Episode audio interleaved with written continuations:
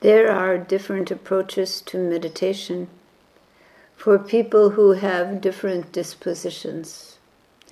For those whose minds are very active and who are very logical and less emotionally inclined, a jnani form of meditation is often preferred. Something that works with the mind.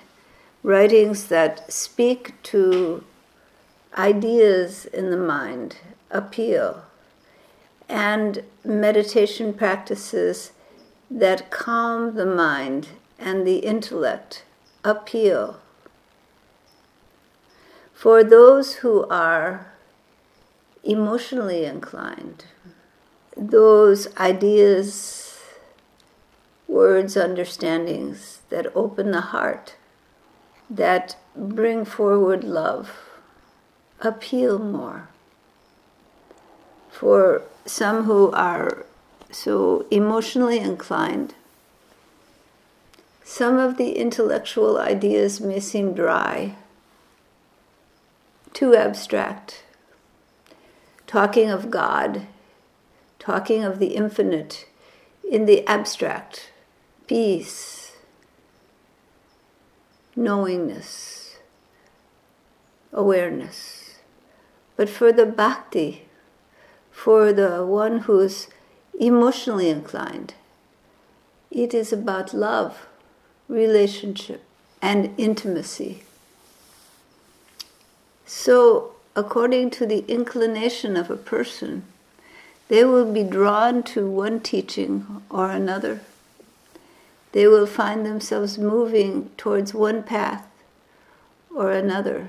But regardless of how you begin the inner journey, eventually both those with an emotional disposition and those with an intellectual, rational disposition will find their way not only to ideas that the mind understands, but to the heart,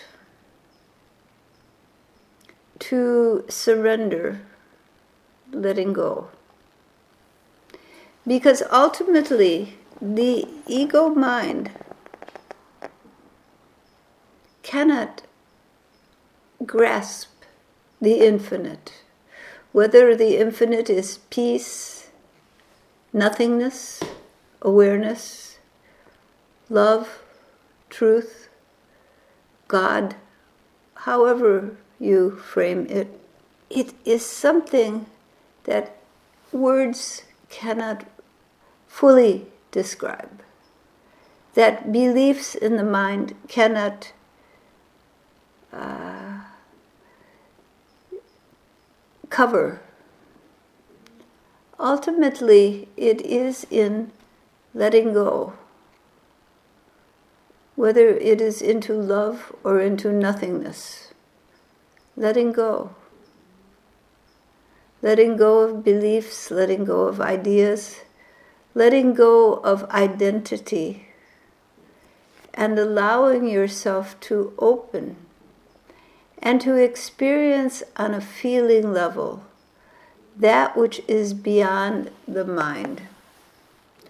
Beyond your normal emotions, beyond your ideas, beyond your mental functioning, that which is only known through direct experience.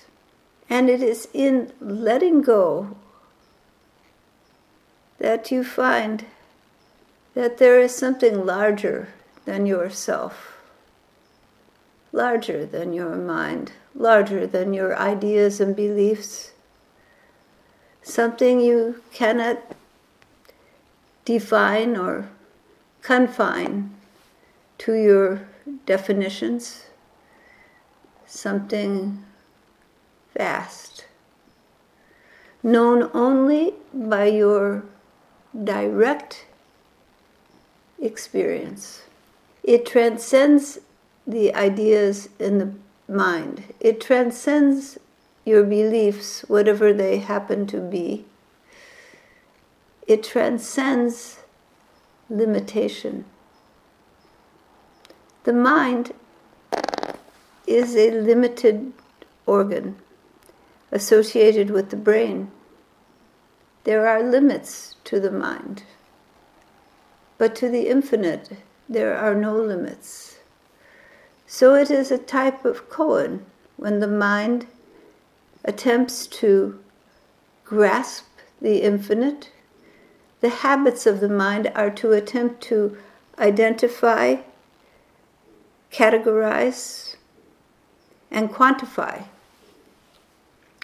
And when it is contemplating that which cannot be quantified, cannot be classified, cannot be defined, the mind is in a paradox. The only way out is to let go and be. Let go in the direct experience of the moment. Let go into that which is beyond the definitions and constructs of the mind.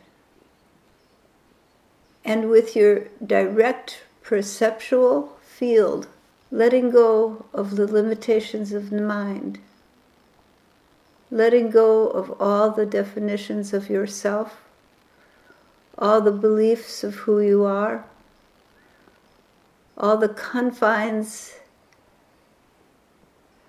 that you have created for your idea of self, letting it go, falling back into that which is substantive, that sustains the mind, that which is not defined. It is known through direct experience, through the heart. So, regardless of your path, one day, the mind lets go in the heart, lets go of all that you have ever thought yourself to be, and in the moment comes face to face with that which is. This is your destiny, to know your own self, your true nature, beyond the body, the mind, and the senses, and the sensory experience. To know the self that has no confines, no definitions, no identity with form, that is ever free, unbound, undefined, infinite love, profound truth, aware being, emptiness, wholeness. Words describe the edges of that which cannot be confined by words, only known in direct, immediate experience. That's your resting place, your solid ground in the turmoils of human existence, your home that never changes, always is the same, always there for you. Go home, all right?